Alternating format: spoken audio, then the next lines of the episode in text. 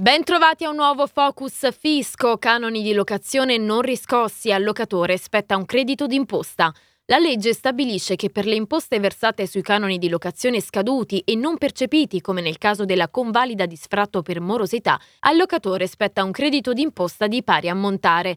Il credito in questione può essere indicato nella prima dichiarazione dei redditi utile successiva alla conclusione del procedimento giurisdizionale di convalida dello sfratto e comunque non oltre il termine ordinario di prescrizione decennale, oppure può essere richiesto al rimborso presentando apposita istanza agli uffici finanziari competenti entro i termini di prescrizione.